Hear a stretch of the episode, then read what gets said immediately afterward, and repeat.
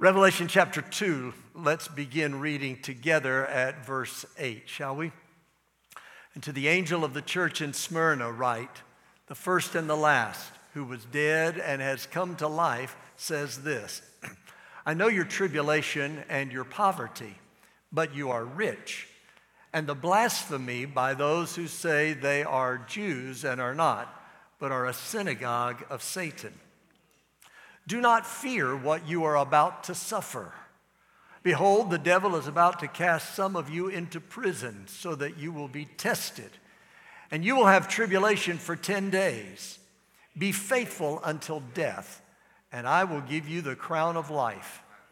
He who has an ear, let him hear what the Spirit says to the churches. He who overcomes will not be hurt by the second death. Lord, Thank you for your presence. And thank you for the liberty in this house today. And now I ask for that special touch as we share together in the preaching of your word, that you will give us ears to hear what the Spirit will say, that it'll be a word that will penetrate our hearts, will captivate our imagination, will challenge us, and will transform us today because of the work that you will do through your Spirit.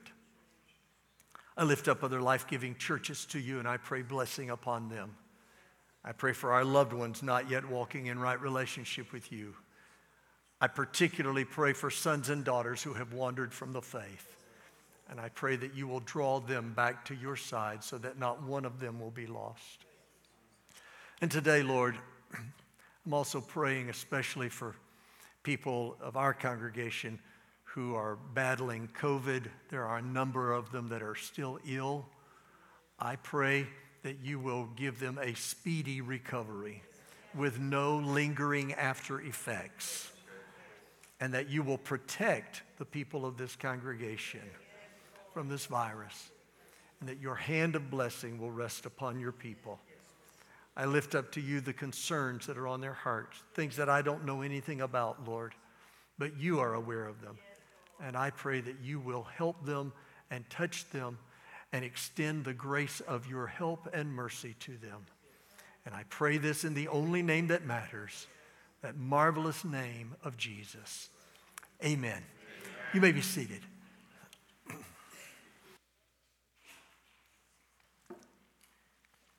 Sometime around the end of the first century AD, the Lord Jesus Christ was walking among the churches in what we now know as Asia Minor. After examining them and observing their activities, he decided to send a letter to seven of them. The aging elder John was in exile on the island of Patmos. In the book of the Revelation, he writes that he was caught up in the Spirit on the Lord's day. And while in the Spirit, he was given visions of the Lord himself visions of things that had already passed and visions of things that were yet to come. The Lord Jesus instructed John in these visions to write these letters to the seven churches and get them in the mail as quickly as possible.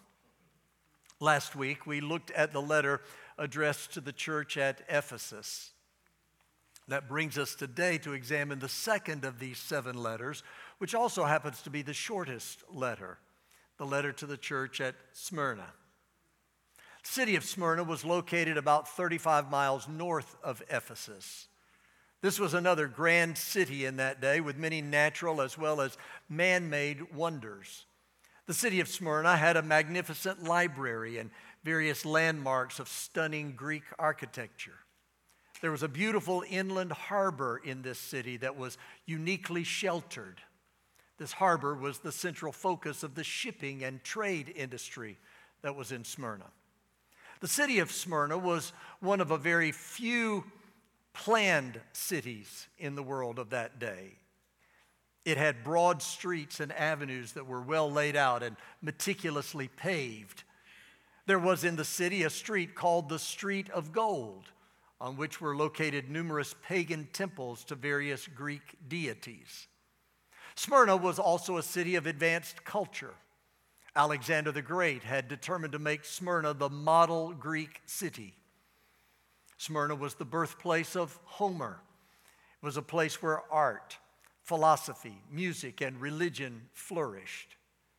In addition to its greatness in trade and beauty and religious eminence, and advanced culture, Smyrna was also a free city with a clear understanding of loyalty. Long before Rome was the undisputed ruler of the world, Smyrna had cast its lot with Rome, never to waver in its fidelity. In one of the battles Rome fought in the Far East, things were going badly with their army. When the soldiers of Rome were suffering from hunger and cold, the people of Smyrna stripped off their own clothes to send to that army. So loyal was Smyrna to Rome that when the cities of Asia Minor were competing for the privilege of erecting a temple to the godhead of Tiberius, Smyrna was picked out for that honor, overcoming even the great city of Ephesus. In Smyrna, her loyalty to Rome also made her one of the great centers of Caesar worship.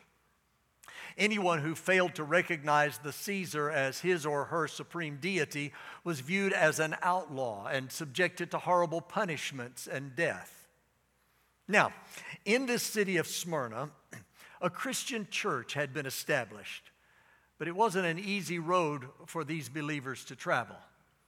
The church at Smyrna was a suffering church. The words we read at the beginning of the message today in the letter is the, is the letter the pastor of that suffering church received one day from the Lord Jesus. Now, the normal outline for the letters to these seven churches begins with an introductory statement, followed by a commendation. That commendation is then followed by a rebuke, which leads to instruction and then to a warning and a promise. But in this letter to Smyrna, the pattern is broken. The church at Smyrna is suffering greatly, but there's not the first word of rebuke from the master. There isn't even a hint that there is anything they can do to change their current situation. The only word the Lord gives them is that they are suffering and it's going to get worse. Nevertheless, He wants to encourage them and He wants them to know that He is supporting them in the midst of their suffering. And I just believe the Lord would say the same thing to some of you who are listening to this message today. Maybe you're going through it. Maybe you're under the pile. Maybe you're experiencing trouble and pain. Maybe you're in a time of testing. If so, the Lord would say to you, hang on. Don't give up. I know what's happening. I haven't abandoned you. I'm supporting you even while you're going through this tough time. The message that comes through loud and clear from the letter to this church at Smyrna is that you can persevere through pain. You can triumph through trials. You can be victorious when you are victimized. You can receive support when you are suffering. And there are four things I want you to notice about this church at Smyrna that have special significance to where we find ourselves today. First, I want you to see the pressure they were under. Jesus says in verse 9, I know your tribulation. That word tribulation means literally to be crushed. It was used in classical Greek to describe the torture of being slowly mashed to death beneath the crush of an enormous boulder. Now, there's a wonderful play on words here when he uses this. One of the things the city of Smyrna was noted for was the spice myrrh. It's even in the name of the city, Smyrna. Well, in order to extract the fragrance of this spice, it had to be crushed. And the more the spice was crushed, the greater the fragrance that was released. Now, watch what's, hap- watch what's happening here. The Lord says, I know your tribulation. I know you've been under the load. I know the problems and the pressures have been weighing you down. I know you're being crushed beneath the weight of it all. But in the middle of all this crushing, the Lord would have you to know that your testimony can be the same as was the testimony of those early followers of Jesus in Smyrna. The more the trials weighed down upon them, the greater their witness shined. Every time the way grew dark, they kept praising. Every time the load got heavy, they kept being faithful. Every time it looked like they were going to be completely crushed, they lifted their voice one more time in a song of victory. You see, the truth is, trials are going to come. The only question is, what are you going to do when they come? How are you going to handle them? One person has said that trials will either make you bitter or they will make you better. And you have a choice. You can decide which one it's going to be in your life. What are you going to do with the trial when it comes? Let me tell you some things that are produced by trials when you decide that you're going to be better rather than bitter. First of all, trials can soften hard hearts. There's nothing like sudden tragedy or an intense pain or a terrible adversity to take a hard heart and melt it and break it and soften it up. Trials, if you allow them, can make you tender before the Lord once again. Second, trials will humble arrogant people. There is nothing like a terrible hardship to humble you and cause you to realize that you aren't as great as you think you are. You aren't as capable as you think you are. You really do need the help of the Lord if you're going to make it through. Third, trials will produce patience. You remember what James writes in chapter 1 of his epistle? Verses 2 through 4, he says, Consider it all joy, my brother. Don't you wish he hadn't put that in there? You know, every now and then I read something in the Bible and I just say, man, I just wish that wasn't there. This is one of them. He says, Consider it all joy, my brethren, when you encounter various trials, knowing that the testing of your faith produces endurance. And let endurance have its perfect result, that you may be perfect and complete, lacking in nothing. Trials produce patience. Fourth, trials produce purity. It's the meaning of Job 23, verses 8 through 10, when it says, Behold, I go forward, but he is not there, and backward, but I cannot perceive him. When he acts on the left, I cannot behold him. He turns on the right, I cannot see him. Watch this. But he knows the way I take. When he has tried me, I shall come forth as gold. You know, the Bible talks about fiery trials with good reason. Those trials of life that come our way, they are refining fires. Sometimes we find ourselves in the middle of the furnace. And what do we say? Lord, would you just turn off the heat? And you know what happens? The heat gets turned up. And when it does, our first prayer is, God, get me out of this. But God's desire is more about our character than it is our comfort. So, what does He do? He leaves us there. And the longer we stay in that fiery trial, the more of the dross, the impurities rise to the surface. We find out what really is on the inside of us. Then they are skimmed off by the Holy Spirit. And only when the impurities are gone, only then does He remove us from the fire. Understand this about the refining process. He will not leave you in the fire so long that you are permanently damaged. And when you come forth from that fire, you won't have the smell of smoke on you, and you will shine with a brightness and a luster that cannot be obtained any other way. I'm talking about the blessings of suffering. I'm talking about the fragrance that comes from being crushed. It can soften hearts. It can humble arrogant people. It can produce patience. It can produce purity. Those are the fragrances that are released when you are crushed. But you decide while you're going through the crushing that you're not giving up on God. You're not throwing in the towel. Instead, you're going to persevere under pressure. You're going to pass the test. That's when the fragrance is released. You know, when you look at the history of this church at Smyrna, you discover that as Caesar worship increased and the pressure to cave into that worship increased, the fragrance of those Christian believers just got sweeter.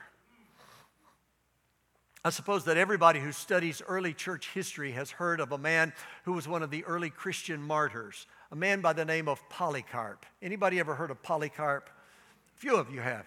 What you may not know is that Polycarp was the pastor of the church at Smyrna when he was put to death because he would not renounce Jesus and proclaim that Caesar is Lord. When Polycarp was arrested and brought by mob before the proconsul, the proconsul gave him the choice of cursing the name of Christ and making sacrifice to Caesar or death. Here's what Polycarp said Eighty and six years have I served him and he has done me no wrong. How can I blaspheme my king who has saved me? The proconsul threatened him with burning at the stake, and Polycarp replied, You threaten me with the fire that burns for a time and is quickly quenched. For you do not know the fire which awaits the wicked in the judgment to come and in everlasting punishment. He said, Why are you waiting? Come do what you will. They, they brought this old pastor to the stake where they had piled the wood high around it.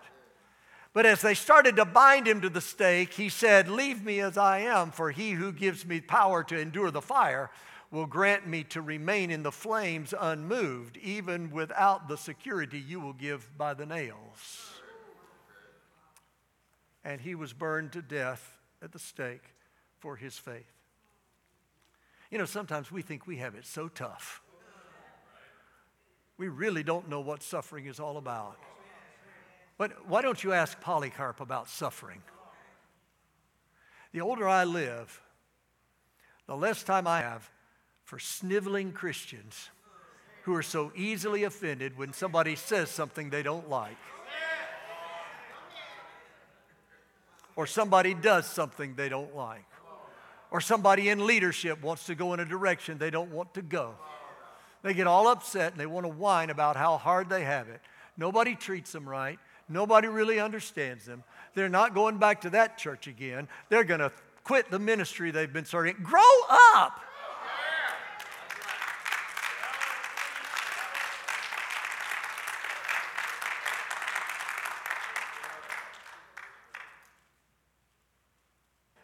There's the pressure of the church. Then I want you to see the poverty of the church. In verse 9, the Lord says to the church, I know your poverty. The word for poverty is one that describes complete destitution. Because of their stand for Jesus, these believers had lost everything. They had lost their jobs, some of them had lost their families, some of them had lost their inheritances, they had lost possessions. Thugs would come in the middle of the night, drag them out, beat them, destroy all their property, all while the authorities would just look the other way. They were completely destitute. They were utterly poor, but Jesus says something strange about them here. He says, But you are rich. See, by every estimation of humanity, they were poor, but by every estimation of heaven, they were rich. They had lost it all on this earth, but they weren't cursing God. They were rejoicing. They were praising. They were giving thanks. They were persevering. They didn't know where their next meal was coming from, but they were holding on. Listen, Jesus uses a different measuring tool than the people of this world. Jesus has a different accounting system than this world. Jesus knows there are some people who have all the riches of this world, but they are miserable because for all their wealth, they are lonely and unhappy and fearful. And then there are people who seem to have none of this world's riches, but they are peaceful and contented and joyful and fulfilled and vibrant and delightful to be with. You need to learn that true riches can't be measured by the size of your bank account. True riches, true riches can't be measured by the size of your stock portfolio. True riches can't be measured by the amount of your real estate holdings. True riches can't be measured by the influence you have with other people. If you want to measure, see, see, you can't put a price on happiness. You can pay for prescriptions, but you can't buy health.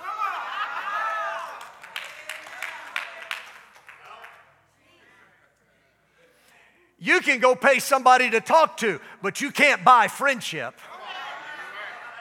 If you want to measure true riches, you'll find true riches measured in things like love, joy, peace, patience, kindness, and goodness, and faithfulness, and gentleness, and self control. You measure true riches in things like a peaceful home, and a caring family, and a loving spouse, and respectful children.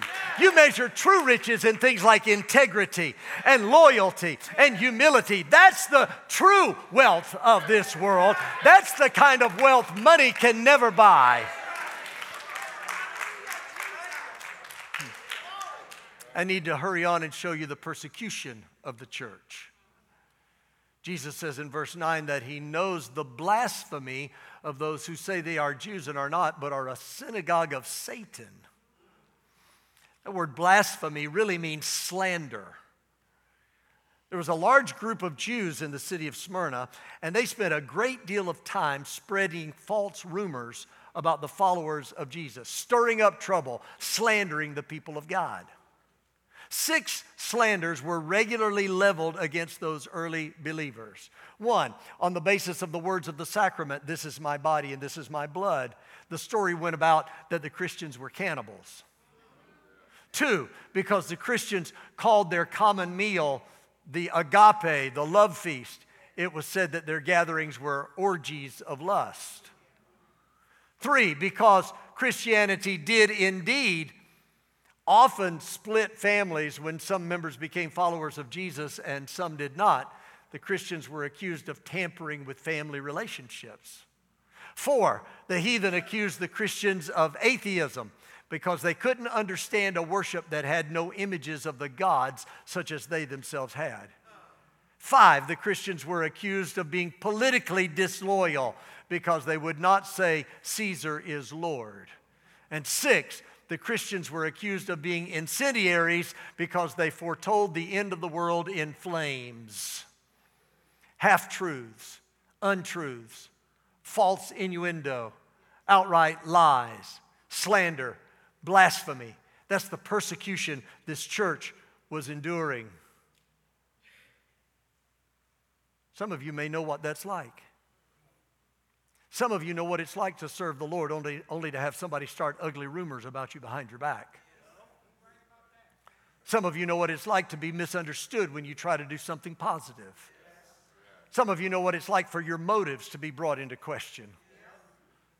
I can tell you if you're a leader, you're going to be slandered. It just goes with the territory. So, you know, understand that. I love the response of Nehemiah in the Old Testament when he has a group of people who are out to destroy the work he's doing for God and they're slandering him and they come to him and they start telling him all the rumors that are flying around. Remember, they try to get Nehemiah to come down off the wall in order to respond to the accusations. Here's what he says He says, I'm doing a great work and I cannot come down. He says, Why should the work of God languish while I leave it and come down to you? Now, here's what I've discovered your friends don't need your explanations. And your enemies wouldn't believe them even if you gave them. There are some things you don't even need to dignify with a response. You just shake it off and keep moving forward.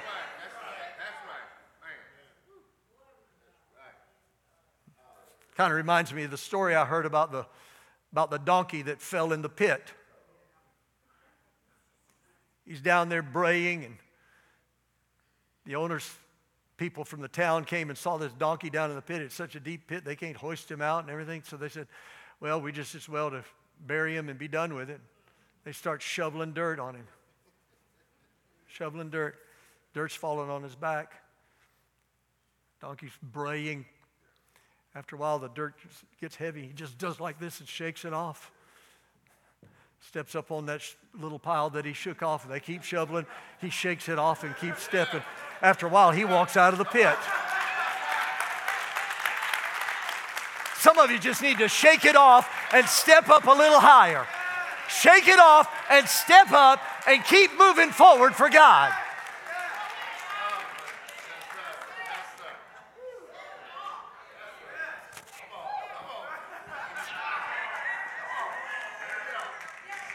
Did you, did you see what Jesus said in verse 10? He said, Do not fear what you are about to suffer. Shake it off and step up. See, when I read the words of Jesus to this church at Smyrna, the first thing I am struck with in all this talk of pressure and poverty and persecution, what really excites me is when I read the Lord Jesus says, I know. Now, there are two ways I can think of to know something. You can know something because you, because you read it in a book or because somebody told you about it. That's one way to know. The other way you can know something is because you have experienced it. And that's the meaning of the word Jesus uses here. It's not an intellectual exercise, it's experiential. He says, I know all about it. He says, I understand because I've been right where you are. I've endured suffering. I've endured adversity. I've been stripped of everything I had. I've been falsely accused and persecuted and lied about. I know all about it. And because of this kind of knowledge, then I want you to see the fourth thing. I want you to see the prize of the church. Verse 10, Jesus says, Do not fear what you are about to suffer. And at the end of the verse, he says, Be faithful until death, and I will give you the crown of life. You know what he's saying? He's saying, Hold on. See, in Smyrna, they had, they had great athletic contests. They had men who would train for months. They would deny themselves creature comforts. They would put themselves through all kinds of physical punishment in order to get their bodies in condition for peak performance. And then on the day of the contest, they would race flat out in order to win the prize. Do you know what that prize was? it was a garland of vines woven together and worn around their head.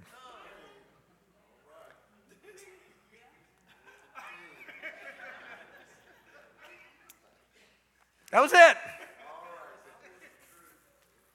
Jesus says, hold on, endure what's going on, and if you'll hold on, I'll give you a crown. But the crown I give, it won't be this garland of leaves that's to wilt and fade. No, the crown I give is a crown of life.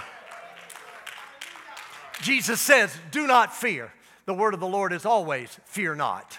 When Jesus says, Fear not, you can take him at his word because he's already been this way. He understands what suffering and ridicule and pain and hardship and adversity is all about.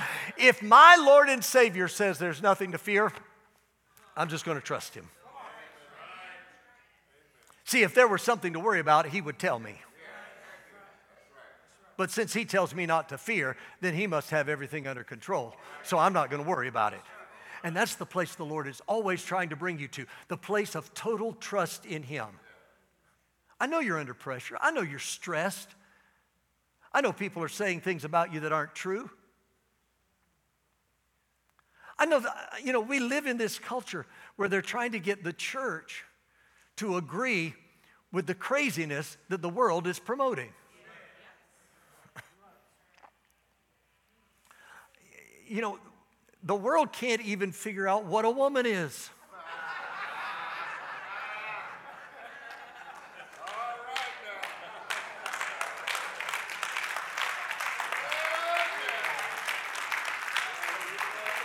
I'm, and these are supposed to be smart people.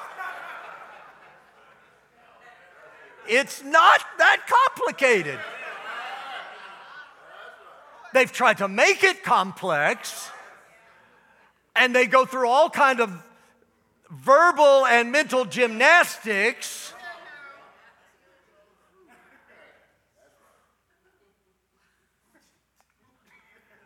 but a woman, uh, when I looked at the definition, it's just simply an adult human female.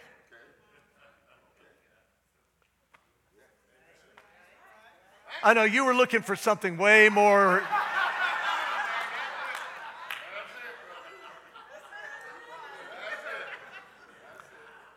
I don't even know how I got strung out on this, except, except that this is part of what's being pressed upon us. And somehow, because we refuse to cave to this kind of insanity, we are being told that we are bigoted, we are out of touch, we are uh, Neanderthals, and you know, whatever else they can come up with. I want to tell you, at some point, somebody just needs to stand up and say, No, here's the truth of the matter.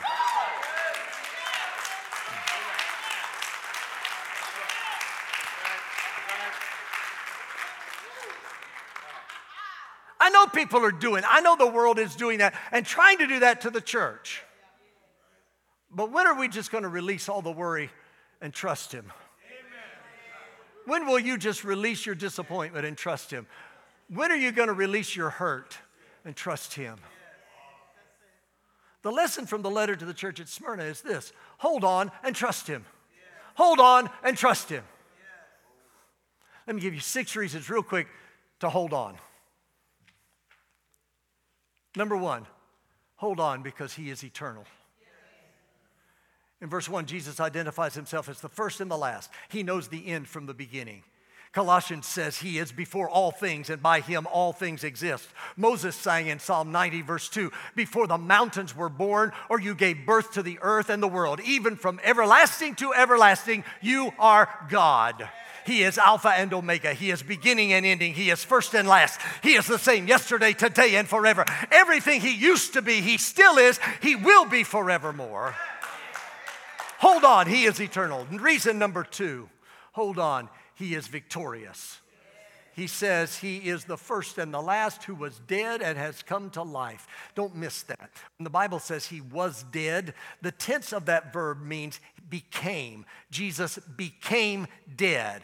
It was an episode through which he passed. When the Bible says has come to life or is alive, the tense of that verb means came to life again. The reference is to the event of the resurrection. So here it is the risen Christ who has passed through death came to life again in the triumphant event of the resurrection and now is alive forevermore. Jesus Christ is the one who has experienced the worst that life could do to him, but Jesus, as the risen Lord, is the one who has conquered the worst that life can do. See, Satan thought he had his number, death thought he had him locked up tight, the grave thought he had him forever sealed. But early on the morning of the first day of the week, they discovered what he had known all along. The borrowed tomb couldn't hold him. The seal on the stone in front of the tomb couldn't hold him. The guard stationed outside the tomb couldn't hold him. The grave clothes wrapped around his body couldn't hold him. Resurrection power coursed through his body. Hell's gates trembled. The grave burst open. He snatched away the keys from the devil. He walked out of the tomb in resurrection power as the sun shining in his strength. He led captivity captive, gave gifts unto men. He proved once and for all that all power in heaven and earth is in his hand. He is victorious. Praise be to God.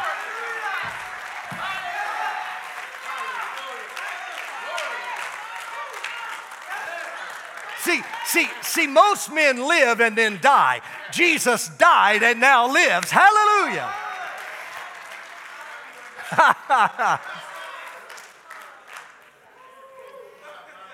You can hold on and have victory because He is eternal, because He is victorious. Reason number three hold on, He is all knowing. Jesus says, I know. I know everything you're going through right now. I know the pain you feel. I know the heartache you bear. I know you've been betrayed. I know they're jealous about the way you sing. I know they're jealous about the way you teach. I know they're jealous about the way you look. I know how they talk about you in the office. I know what they're saying about you on the job. I'm not ignorant about what's going on here. I'm no, I know what's going on. You don't have to explain it to me. And that brings me to reason number four. You can hold on and you can have victory because he is sovereign. In verse 10, Jesus tells this church, You will have tribulation 10 days.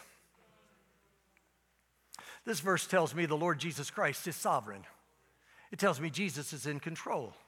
It tells me there is a limit to the testing and there is a limit to the suffering. The time limit is determined by none other than the Savior.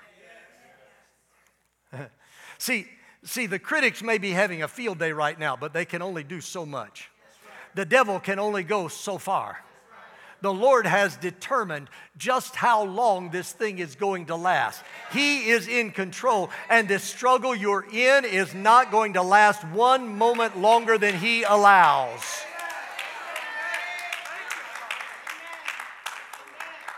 You're in His hands, so just trust Him with that. How long, Lord? Well, when I say it's enough. Okay, until then, what do I do? Just hang on and trust me. I'm sovereign. I've got this thing under control. You can hold on and have victory because He's eternal, He's victorious, He's all knowing, He's sovereign.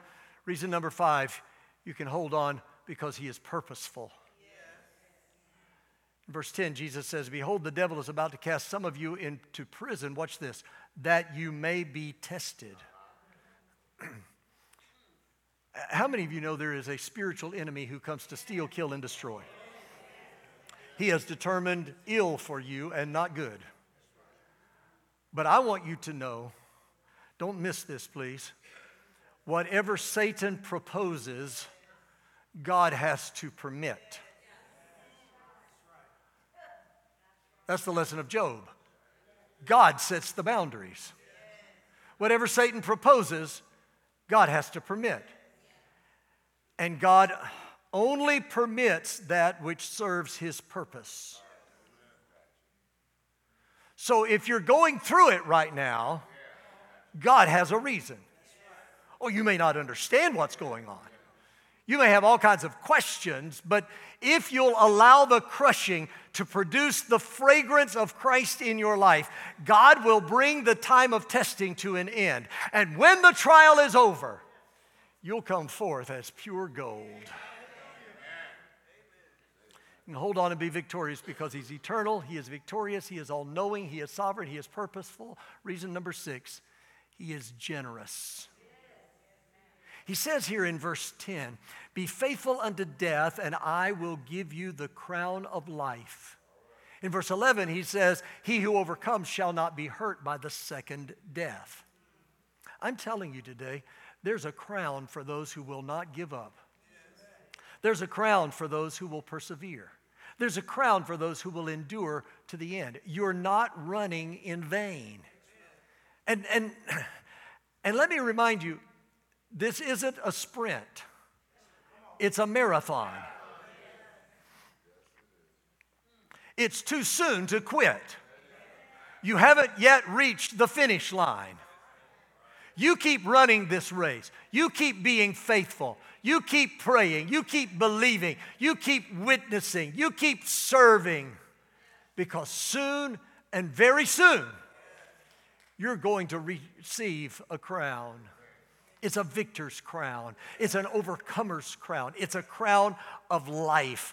The one who is the giver of life, the one who died and came back to life the one who has made it possible for the second death not to harm you, he is the one who has promised to give you a crown of life. That's your reward, child of God. That's your reward. Hallelujah.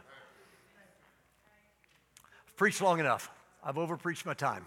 So let me close the message. I want to give you three conclusions, three statements in conclusion. One, the Lord knows all about your circumstances. Two, if things stay the same, there's no reason to fear and there's no reason to run. And three, if things get worse, which they probably will, He will see you through. Stand with me, please.